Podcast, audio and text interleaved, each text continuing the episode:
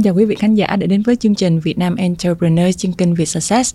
Tôi là Vanessa Phan, hiện đang là giám đốc điều hành của công ty Analytics chuyên cố vấn tăng trưởng doanh nghiệp và cũng là host của chương trình này.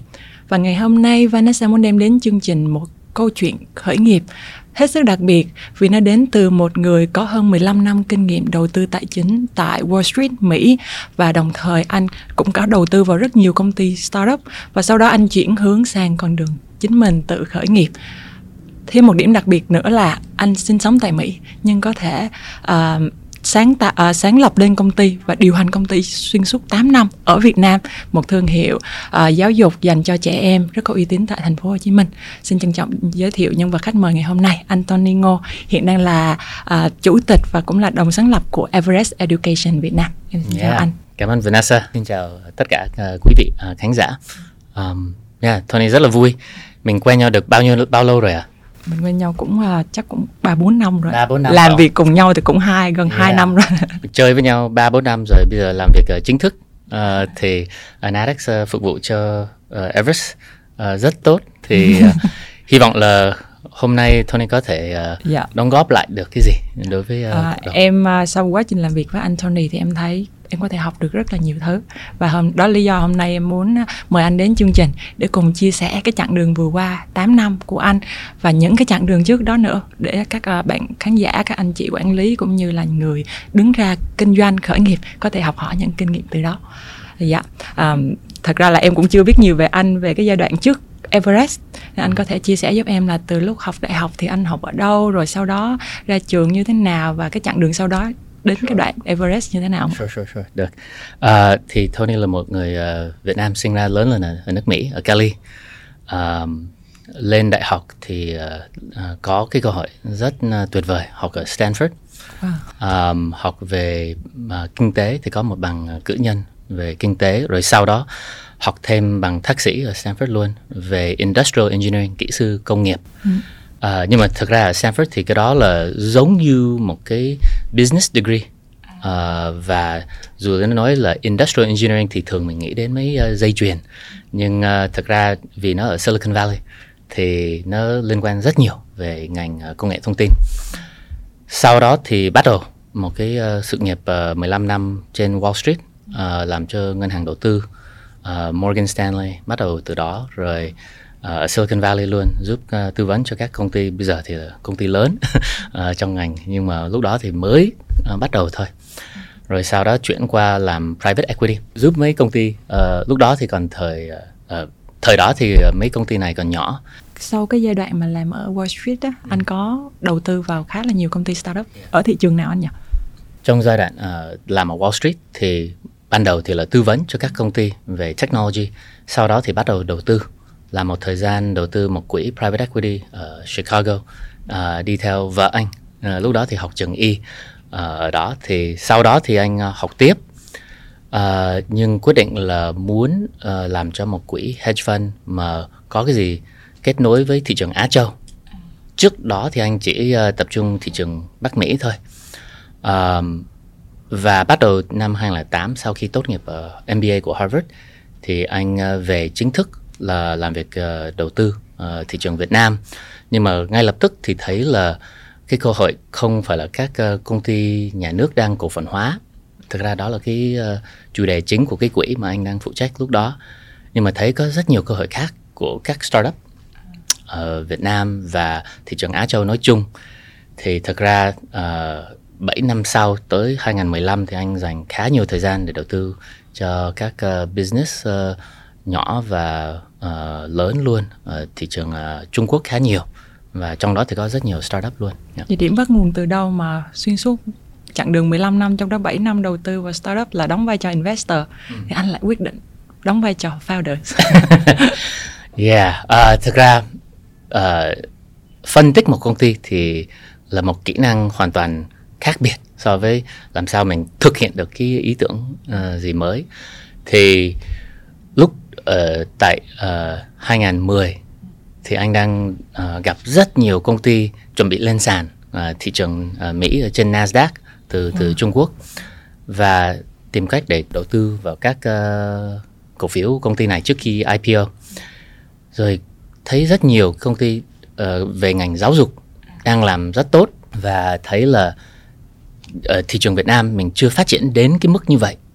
Họ đang có cái hệ thống cái bộ máy cái giáo trình và cái chất lượng uh, cực kỳ tốt nó vượt xa mình luôn rồi vượt xa so với cái mà mình đang có ở Việt Nam lúc đó uh, mười mấy năm trước thì thị trường Việt Nam mới chỉ là tập trung các uh, uh, trung tâm dạy tiếng trường, Anh thôi ở trường học chính là chính đúng không anh? À, trường. Dạ. học là, là chính nhưng mà nếu nếu mình phân tích cái uh, thị trường uh, dạy thêm thì là chủ yếu chỉ là ngôn ngữ tiếng Anh thôi ừ.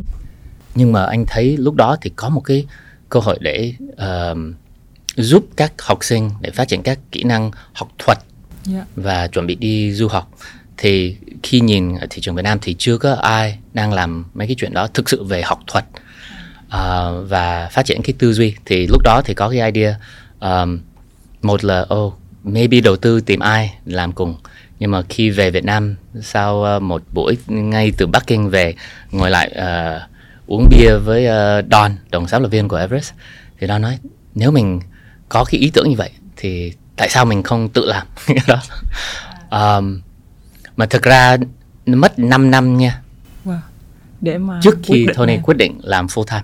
À, thì trước đó anh chỉ đóng vai trò là là giống như nhà đầu tư mentor. và founder nhưng yeah, và giúp uh, team bắt đầu làm thử nghiệm mấy mấy bước đầu tiên thôi. Ừ. uh, nhưng mà sau 5 năm thì Tony có cảm giác là nếu mình thực sự muốn triển khai cái này và bắt được cái cơ hội này và thực sự thay đổi cái cách học ở Việt Nam thì đây là không phải là mình chỉ đầu tư passive mà mình phải làm trực tiếp thì uh, quyết định à, uh, hành, cuối năm 2014 thì Tony quyết định là nhảy qua làm khởi nghiệp luôn. Dạ. okay, anh có thể chia sẻ thêm về Everest và những cái uh, từ một ý ý tưởng đã trở thành hiện thực như thế nào và những cái mà Everest đang làm được không ạ? Yeah, thực ra thì câu chuyện thì cũng đi từng bước từng bước. Giai đoạn ban đầu từ 2011 tới 2015 thì cũng chạy uh, thử khá nhiều uh, nhưng mà quy mô còn bé tí xíu. uh, nhưng mà thời gian đó thì phải thử ok cái giáo trình mình muốn dạy cái gì cái gì phù hợp với thị trường Việt Nam và cái gì mình có khả năng để uh, cung cấp và từ 2015 thì bắt đầu làm việc uh, full time ở đó thì mình cũng raising một một chút tiền từ bạn bè và gia đình, friends and family và từ đó bắt đầu xây lên mấy vài trung tâm đầu tiên để thử uh, set up cái bộ máy để chạy uh, và cung cấp dịch vụ cho cho khách hàng tốt hơn. Rồi 2018 thì uh, bắt đầu raising tiền đầu tiên từ từ quỹ uh, và từ từ đó thì mới bắt đầu scale up uh, từ hai trung tâm lên tới năm trong 2019 rồi kế hoạch cho 2020 thì thực ra là phải bắt đầu phát triển cực kỳ nhanh. Nhưng mà ai cũng biết là vì dịch bệnh thì cũng phải thay đổi uh, kế hoạch một chút. Um, yeah, thì thực ra 3 năm qua thì chủ yếu thì làm sao đối phó được lại với covid là cái thứ nhất. Và hai là làm sao phát triển uh, về phần online của mình để phục vụ nhiều học sinh hơn. À, thực ra mình thành lập uh, cái bộ phận online từ 2019 uh, trước uh, dịch bệnh uh, ảnh hưởng thị trường. Và mình đã thấy cái cơ hội đó um, rất lớn và vì mình đã phân tích mấy thị trường khác nước Mỹ ở uh, Trung Quốc ở Ấn Độ với gì mình thấy là for sure là online sẽ phát triển. Ừ.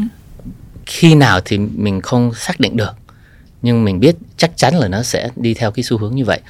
Và chưa có ai thực sự là quy mô lớn và đã vững uh, trong cái phân khúc này. Thì tại sao mình không bắt đầu triển khai? Uh, và năm 2020 thì bắt đầu thì chỉ là quy mô cực kỳ nhỏ thôi. Uh, testing rất nhiều. Rồi uh, hai năm qua thì sau có được uh, vài cái sản phẩm chính thì bây giờ đang uh, bắt đầu phát, phát triển mạnh hơn uh, nhiều nghe qua câu chuyện của anh thì em thấy là cái chặng đường của mình là từ offline lên online ừ. và nguyên cái chặng đường đó thì nó cũng là mình phải testing những cái cách làm giáo trình rồi tất cả cái loại khóa học rất là nhiều em thấy là trong cái bước mà để ra được sản phẩm thì nó sẽ có rất là nhiều đoạn là từ khảo sát survey ừ. cho tới đưa ra những cái phương pháp và những cái loại dịch vụ để truyền tải đến khách hàng và cho tới là những cái UI UX design website làm sao giáo trình ra sao những cái này. Thì có vẻ theo anh nói thì có vẻ là mình làm cái đoạn nào này trước. Yeah bắt buộc phải đi từng bước từng bước. Yeah. um, uh, khi mình ôm toàn bộ các vấn đề mình nói là ô mình phải làm tất cả luôn lên uh, từ lựa chọn khách hàng lên tới UI UX luôn thì nó quá phức tạp team của mình thì quy mô nhỏ thôi. Đâu có uh, nhiều nhân sự đâu có nhiều nguồn tài chính để mình um, cứ đầu tư nhiều. Thì đặc biệt là cho startup thì mình phải uh, dùng tất cả các resource của mình uh, hiệu quả nhất. Thì để làm cái đó thì trước tiên thì lựa chọn cái đối tượng khách hàng.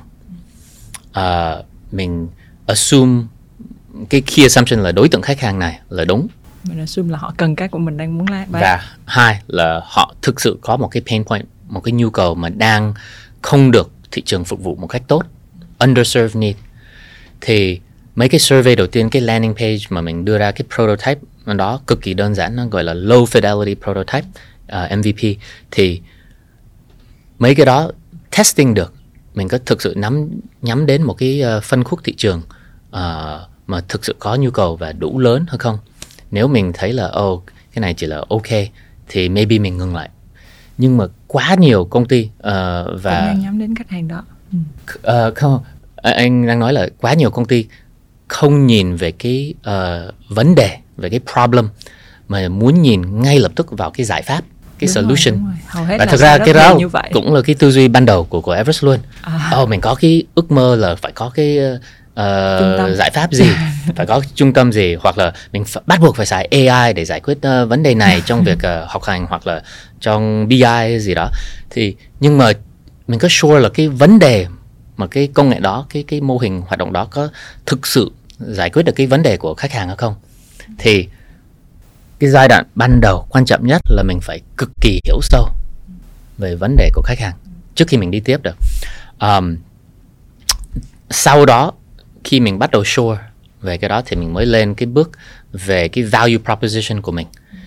Công ty và sản phẩm này có thể uh, cung cấp cái gì để thỏa mãn được nhu cầu của khách hàng như thế nào và so sánh với những các đối, uh, đối tác uh, đối um, uh, những đối thủ competitor khác, khác. Yeah. đối thủ và thay thế trên thị trường khác như thế nào. Mình có phân biệt đủ để uh, giải quyết vấn đề một cách uh, đặc biệt hay không? Um, sau đó thì mình mới nghĩ đến ok uh, dựa vào cái value proposition đó thì cần cái chức năng gì và cuối cùng thì mới là UI UX về design. Wow, vậy là rút tỉa kinh nghiệm lại là mình nên bắt đầu từ cái core trước và sau đó mình mới định hình là mình nên truyền tải cái core và cái cái solution của mình như thế nào. Rồi những cái râu ria bên trên như là website như thế nào học liệu học online offline học ở đâu như thế nào thì mình sẽ làm sau. Và mình nên làm cái phần đó tinh gọn nhất có thể để mình có thể test nhanh nhất để lấy được cái feedback của khách hàng. Rồi mình dựa vào những cái survey của anh xong rồi mình quyết định là làm tiếp hay không. Yeah. đúng không ạ? Thì làm, làm tiếp hay không thì nó có một cái cuộc họp uh, đặc biệt mình gọi là pivot or persevere uh, không biết là làm làm tiếp hay là ngưng lại? Tạm dịch lại yeah. như vậy. Ừ. yeah. ok. Tiếng việt của em tốt hơn tiếng việt của anh rồi. Um, thì pivot or persevere? Tiếp tục uh, ngừng lại? Um, pivot nhưng mà đổi. Nhưng mà uh, cái uh, definition của cái này đó thì mình dùng một cái khá là cụ thể nha. Khi nói là pivot uh, tiếp tục nhưng đổi thì đổi cái gì? Chuyển đổi. Một là target customer đối tượng khách hàng. Hoặc cái vấn đề của của khách hàng. Nếu mình đổi cái đó là uh, cái đó nghĩa là mình đang pivot. Chứ không phải là nếu mình đổi cái giải pháp cái cách thỏa mãn được uh, khách hàng thì cái đó không phải là pivot cái đó là mình đang iterate tiếp. Đúng rồi. thì ví dụ uh, mình có một format mình nghĩ là oh, ok bắt buộc phải uh, dạy online theo mô hình uh, live class 100% nhưng mà sau đó thấy là oh uh, cái đó giải quyết được vấn đề của khách hàng nhưng mà mình có thể làm được tốt hơn hiệu quả hơn thì một cách khác maybe một phần là live class 50% một phần là học dùng AI uh, hoặc là adaptive AI learning trí offline. uh, trí, trí tuệ nhân tạo. Uh, thì cái đó là mình có thể thay đổi cái sản phẩm cái cơ cấu và cái chức năng của sản phẩm nhưng mà không hẳn là pivot.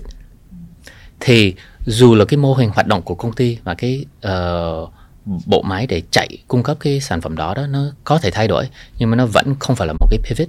Cái mức độ khó khăn nó không bằng giống như mình đổi đối tượng khách hàng. À, là đổi đối tượng khách hàng và đổi cái problem. Vậy là mình phải hiểu rõ đây là mình đang testing cái đối tượng khách hàng và cái cái cái uh, vấn đề của họ và solution của mình. Yeah. chứ không phải mình mình đang test cái phương pháp mình truyền tải cái cái value đúng không anh? Thì cái đó là phải rất là clear. Thì dựa vào những cái uh, survey như anh nói để mình quyết định làm tiếp hay là dừng lại nhưng mà làm tiếp thì cũng phải là rất là tỉnh táo trong cái việc là đổi cái gì dạ ok em hiểu à, vậy thì à, anh cho em hỏi luôn là cái chặng đường của anh từ một cái ý tưởng trở thành thực hiện thực thì à, ở Everest mình có những cái chặng đường chính nào Oh man, có bao nhiêu cái. Um, em nghĩ là có rất là nhiều nhưng mà chắc là nó ok, sẽ có tóm tắt lại. Yeah, yeah. tóm tắt lại. Giai đoạn ban đầu thì mình đi từ cái idea lên tới một cái mô hình offline. Ờ, Bắt đầu chỉ là một môn toán thôi. Rồi sau đó phải ra mấy cái môn tiếng Anh. Rồi tư vấn đi du học. Rồi uh, có mấy cái chương trình mùa hè với gì luôn. Một kèm một. Thì mỗi lần là ra một cái mới. Nhưng mà nó không khó bằng cái đầu tiên khi ra cái lớp toán.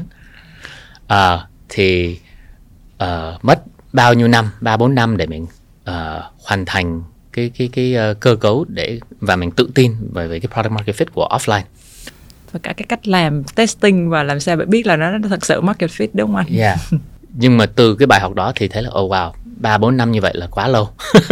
Đáng lẽ là làm nhanh hơn nhiều nhưng mà bây giờ mình học bài ờ, bài mới thì ờ, bắt đầu từ 2019 thì bắt đầu thử ờ, online luôn Ờ, và ờ, tập trung vào 2020 trở đi. Thì hai năm uh, đó thì anh uh, làm lại từ từ ban đầu luôn cho online. Nhưng mà dùng mấy cái bài học từ từ offline. Nhưng mà từ một cái idea mình thấy thị trường không có ai làm uh, live class học trực tuyến một cách cực kỳ tương tác mà hiệu quả. Và khi phân tích các thị trường khác thì mình thấy là cái mô hình này vẫn có giá trị rất nhiều. Uh, nhưng mà phải uh, sáng tạo phải tái cơ cấu lại cái cách mình nghĩ đến một cái lớp online uh, một cái class. Thì um, có bao nhiêu công ty khác đang làm uh, cái uh, format về uh, video hoặc là live stream lớp lớn. Nhưng uh, Everest thì mình nghĩ là ồ cái phân khúc này về lớp nhỏ và tương tác cao thì chất lượng nó sẽ cao hơn uh, giá thì cao hơn uh, và có vẻ nó phức tạp hơn để mọi người bắt trước thì đây là một cái phân khúc mình thấy là mình nên đầu tư khá nhiều. Ok. Vậy thì từ hai cái chặng ý tưởng cho tới hiện thực đó, à, cái cách mà anh à, tìm những người founder đầu tiên ừ. cùng đồng sáng lập công ty với mình nó như thế nào? có khó không anh? Tại vì em đang thấy là anh sống ở Mỹ nhưng mà Yeah. anh bắt buộc phải tìm một người ở Việt Nam để giúp anh quản công ty nè. Yeah. Rất nhiều người thì không muốn làm việc ờ, với bạn bè. Anh thì hoàn toàn ờ, thành lập công ty với bạn bè thôi.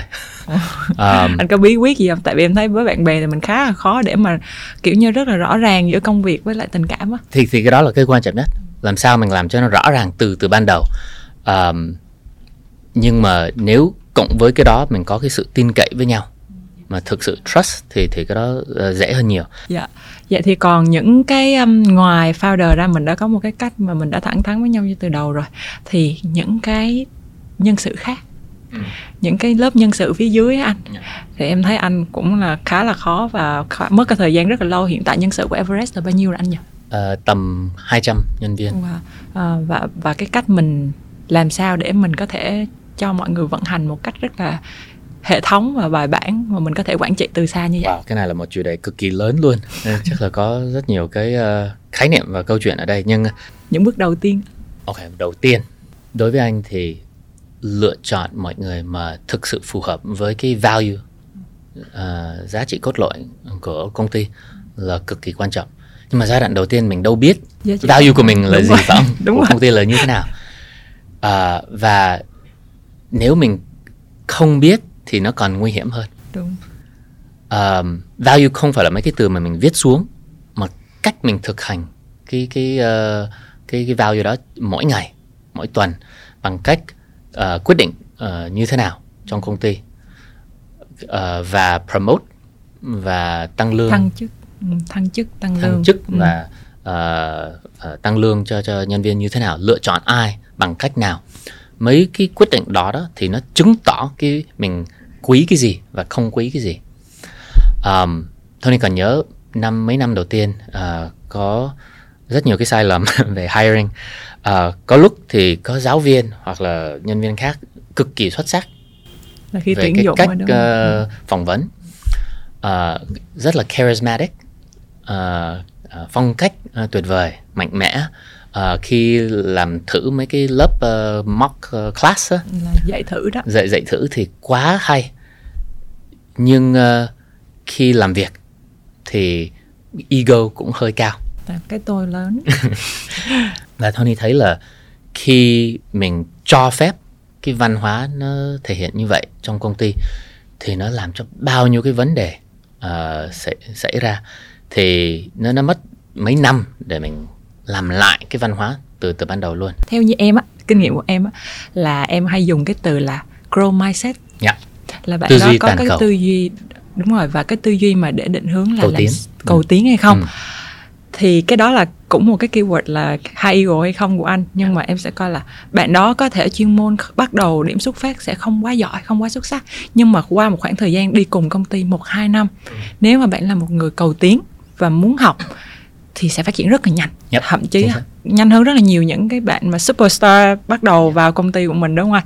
Thì cái đó là tụi em hay gọi là grow mindset một mentor của anh chia sẻ một câu uh, hai mươi mấy năm trước mà anh còn nhớ và anh đều chia sẻ với tất cả học sinh nhân viên của anh là it doesn't matter where you start. It matters how fast you grow. Là không quan trọng là bắt đầu từ đâu mà quan trọng là đi nhanh bao lâu nhanh như thế nào đúng không anh? Chính xác. Dạ. Ok. Wow những cái này là những cái kinh nghiệm rất là hay. Ngoài cái việc mà tuyển được một người mà có cái tư duy cầu tiến thì làm sao mình tạo ra được một cái môi trường để cho họ có thể phát huy cái đó anh Ok, có rất nhiều nhưng mà chắc là quan trọng nhất anh anh thấy là cái uh, sử dụng cái hệ thống uh, OKR là uh, objective, và key, result. là mục tiêu và những cái chỉ số đo lường của những cái mục tiêu đó À, thực ra hôm nay anh làm một cái training về OKR luôn sau đây với nhân viên. à, nhưng mà lý do tại ờ, cái cái hệ thống là là một cái, Ờ, cái chắc cái đó để giải thích cái đó cũng hơi lâu. Nhưng tại sao cái cái phương pháp OKR nó quan trọng và tại nó khác gì với KPI? OKR thì là một cái hệ thống để giúp mình quản lý theo cái objective, theo cái mục tiêu của công ty, của thị, mỗi team, của mỗi người. Thay vì là phải micromanage là quản lý Từng quá cái chỉ tiểu số. tiết từng task từng công việc từng chỉ số và đặc biệt ở trong một cái lĩnh vực hoặc là một cái business model nào mà có nhiều thay đổi và bị ảnh hưởng từ rất nhiều cái yếu tố từ từ bên ngoài và trong công ty thì nếu mình quản lý theo KPI cố định thì rất mình khó. rất dễ bị sai Ừ. cái KPI Ờ, nhưng Không mà nếu mình nếu mình làm theo objective thì cách mình hình thức cái đó có thể flexible miễn là mình đạt được cái mục tiêu đó thì nó tạo ra cái cơ hội để cho nhân viên và mỗi team sáng tạo hơn tự tin hơn và làm thử hơn thì từ đó có cái ờ, tư duy ờ, cầu tiến. Tiện thể nhắc tới con số em cũng muốn chia sẻ một cái kinh nghiệm mà đặt Ừ. OKR tức là à, mọi người đặt mục tiêu mọi người hay đặt fix một cái số là phải đạt 10 khách hàng Ừ. hay là đạt doanh thu bao nhiêu. Nhưng mà cái chỉ số đó nó nó nó không phản ánh được hết cái performance cái hiệu quả của nhân sự làm việc. Yeah. mà một cái chỉ số mà đạt mục tiêu nó phải bao gồm cả ba yếu tố. Ừ. là bạn đạt được cái số đó là kết quả rồi. Nhưng mà nó phải chất lượng của cái quá trình làm nữa. Chính tức là bạn vẫn đạt ra 10 khách hàng nhưng mà tháng trước mình đưa cho bạn đó là 20 khách hàng bạn kiếm được 10 khách hàng. Thì tháng này mình đưa cho bạn 100 khách hàng bạn chỉ kiếm được 15 khách hàng. Cái số nó vẫn hơn. Nhưng mà cái hiệu quả nó không bằng đúng không anh? Và cái thì cái yếu tố hiệu quả nó cũng phải cần được đo lường và theo dõi theo cái OKR đó. Ừ. và cái, cái cuối thứ ba cùng, là? tiến độ. Bạn vẫn đạt 15 nhưng mà thay vì một tháng bạn mất hai tháng. Dạ dạ dạ. Thì đó là ba cái này nó mới phủ được hết tất cả những cái OKR mà cho nó hiệu quả. Yeah. đúng không anh? À, tuyệt vời. Dạ. À, tiện thể em muốn hỏi anh thêm là à, nếu mà nhìn một cái quá trình Everest 8 năm như vậy anh cảm thấy điều gì anh tự hào nhất? Thực ra cái ờ, anh quý nhất là vẫn là cái câu chuyện của từng học sinh. À dạ. từng học sinh được ờ, thay đổi như thế nào. Không chỉ là vào được cái trường tốt tốt cái đó là for sure là sẽ có được rồi. Nhưng làm sao thay đổi cái tư duy để tiếp cận các thách thức trong tương lai một cách uh, tự tin và để cho phụ huynh cũng yên tâm về cái việc đó. Mình biết là cả thế giới đang thay đổi rất nhiều về công nghệ về chính trị về uh, rất rất nhiều cái toàn cầu hóa yếu tố. Thì làm thế nào để mình chuẩn bị cho một cái tương lai càng ngày càng khó khăn càng rủi ro càng thay đổi? Thì bắt buộc phải có cái uh, tư duy là quan trọng nhất đúng rồi cái tư duy cái cách mình suy nghĩ cách mình phân tích cách mình tiếp cận một cái vấn đề nào đấy vậy thì theo anh đối với cái sự thay đổi hiện tại mà như cái xu hướng anh nói thì cái cách mình đào tạo về tư duy cho những cái lớp trẻ những trẻ em hoặc là những cái lứa trẻ bây giờ ừ. nó nên điều tiết thay đổi theo hướng nào thì nó sẽ phù hợp lý do cái cái này cũng đi kết nối với cái cái lý do tại sao mình thành lập Everest à. và với cái mô hình với cái của uh, Everest đúng không ạ? giáo trình và cái cách dạy như thế nào học sinh chắc là ai cũng biết là nếu mình học thuộc lòng rồi nó cũng bị rất là hạn chế. Đúng rồi. kiến thức là một cái nhưng mà mình có thực sự áp dụng được cái đó hay không? Áp dụng thì phải có rất nhiều cái kỹ năng khác. Thì ví dụ một lớp để cho nó cụ thể hóa một chút uh, một lớp ở Everest thầy cô không bao giờ giảng bài. Ồ oh, vậy hả uh, học sinh tự học, học. học sinh phải tự học hoặc là quay video trước hoặc là đọc trước trước khi vào lớp. Rồi cái thời gian ở trong lớp là mình để tương tác với nhau để làm một cái hoạt động gì đó maybe áp dụng cái ờ, khái niệm ở trong lớp và cho giáo viên uh, phản hồi lại được với với học sinh. Thì từ đó mình tạo ra một cái cộng đồng. Mình có một cái môi trường nhỏ nhỏ cho mấy em. cho cho mấy em với bạn bè cùng với thầy cô và có một cái môi trường an toàn để cho mọi người có thể thể hiện lên thử mấy cái mà mình maybe chưa tự tin. Nhưng mà vì đây là một cộng đồng mà mình đang thử mấy cái chứ không phải là mình chỉ trả lời uh, một cái một cái câu mà mình phải học thuộc lòng thì mình thể hiện mấy cái kỹ năng từ phát biểu đến sáng tạo uh, làm việc trong nhóm nhiều hơn. Thì dần dần làm quen cái này thì khi ra thị trường khi ra làm việc khi lên đại học ở thị trường quốc tế thì bắt đầu có cái thói quen rồi. Cái này không phải là một cái gì xa xa ừ, lạ nữa. bây giờ là mãi đến đại học mới bắt đầu học soft skill hoặc cấp 3 mới bắt đầu dạ. học là rèn luyện soft skill rồi kỹ năng mềm này nọ. Nhưng mà thật sự em thấy nó vẫn chưa chưa có hiệu quả. Đôi khi là vì từ bé đến lớn đã quen là nghe lời bố mẹ quen học thuộc lòng rồi rồi quen là tự chơi một mình hoặc là chơi rất có nhóm rất là nhỏ mà không có đứng trước đám đông rồi thì rất là khó đúng không ạ? Nếu mà vậy thì em thấy là cái việc mà tương tác và tạo cái môi trường nó rất là quan trọng đối với những cái lớp học Everest. Vậy đối với online thì làm sao? Mình có thể duy trì cái đó anh? Maybe cái đó là cái bí mật của cái cách hoạt động của mình ở đây. Chút xíu thôi chia sẻ chút xíu. Nhưng mà quan trọng nhất vẫn là nhân sự. Dù là mình áp dụng công nghệ như thế nào vẫn là về human relationship quan hệ giữa hai người ba người cho cái lớp này. Thì luôn luôn là mình khuyến khích tất cả các bạn uh, nhân viên giáo viên suy nghĩ làm sao mình tạo ra một cái uh, thời gian một cái moment nhỏ thôi cái wow moment. Wow. để giúp bạn vượt qua một cái thách thức gì đó. Maybe uh, nó là một cái lời khen nhỏ. Maybe nó là một cái uh, cách nhỏ để bạn uh, lên phát biểu một chút thôi. Để thấy là mình đang là tiến bộ lên như thế nào thì nguyên một cái mùa covid thì các bé là rất là sợ học online. Thì bây giờ mình làm sao mấy bé quay lại mà học mà thấy online vui anh? Yeah, Everest thì rất là may mắn vì mình có cái mô hình tương tác như như thế đó. Thì uh, giữ được 98% các bạn khi chuyển từ offline qua online uh, từ từ trung tâm uh, và cái đó là một cái may mắn vì mình có một cái uh, bộ máy nhân sự cực kỳ uh, uh, đầu tư hết sức quyết tâm để làm cho cái experience này cái trải nghiệm tốt cho cho uh, học sinh và khách hàng. Có nghĩa mình đang cố gắng giả lập một lớp online nhưng mà vẫn tương tác, vẫn tất cả hoạt động trò chơi, uh, những cái dụng cụ học tập tương tự như cái lớp offline ở trung tâm. Yeah, thì maybe để uh, nói chung uh, để uh, giúp các bạn nào khác maybe một cái lĩnh vực khác luôn thì nếu mình đang có công nghệ uh, trí tuệ nhân tạo hoặc là automation gì đó đang ảnh hưởng vào uh, tự động hóa về về cái ngành chính của mình thì mình nên đối phó nên thay đổi cái mô hình làm việc của mình như thế nào. Ờ, chúng tôi thì rất là tin cậy vào cái chất lượng và cái mức độ quan trọng của một giáo viên đối với học sinh. Và cái nhưng cái cách uh, giáo viên đó tiếp cận và giúp hướng dẫn cho một học sinh sẽ thay đổi đang thay đổi. Cái mình nhìn lĩnh vực nào mà có một cái hoạt động mà low value giá trị thấp thì cái đó mà dễ uh, tự động hóa thì bắt buộc phải là tự động hóa à.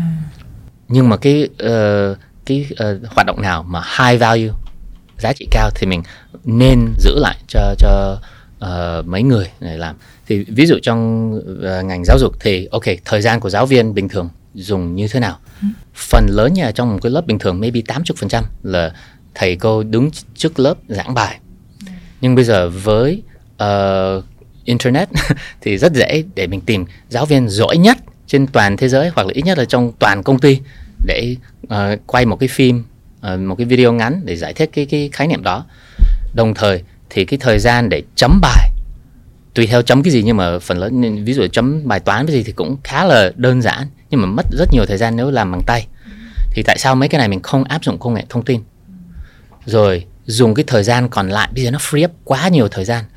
Để ờ, thầy cô có thể đóng góp được mấy cái mà quý hơn ờ, khách hàng quý hơn học sinh quý hơn và giáo viên cũng thấy là uh, vui hơn khi làm được mấy cái mà thực sự khuyến khích các bạn hoặc là tạo ra cái động lực hoặc là nếu cần thì là về cái kỹ lực luôn.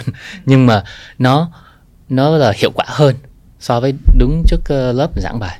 À đó lý do tại sao mà mình cần một giáo viên có grow mindset.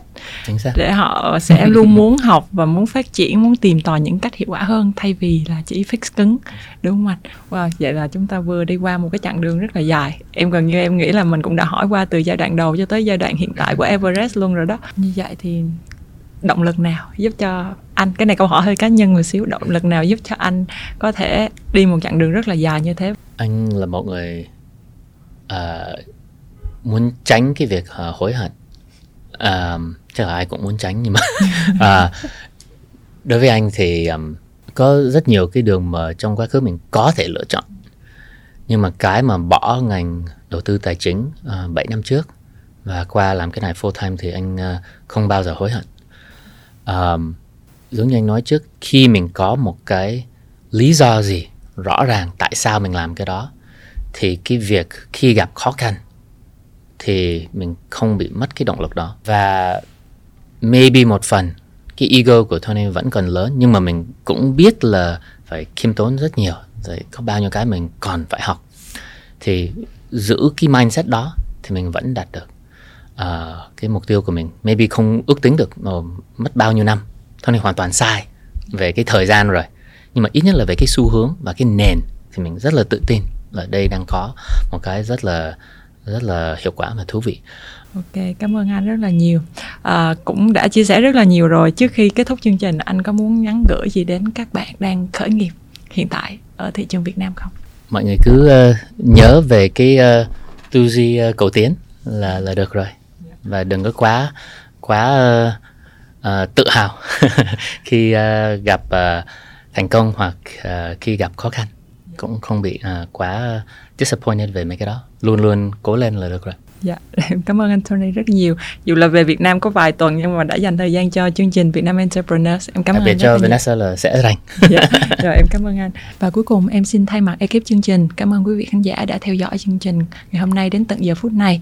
Nếu có bất kỳ câu hỏi hay thắc mắc nào về nội dung chương trình, hãy vui lòng để lại bình luận phía dưới video này và cảm nếu cảm thấy thông tin chương trình là bổ ích, hãy vui lòng bấm like, share, subscribe để có thể chia sẻ nội dung đến nhiều bạn bè hơn và đừng quên bấm theo dõi kênh trên YouTube và các nền tảng podcast khác.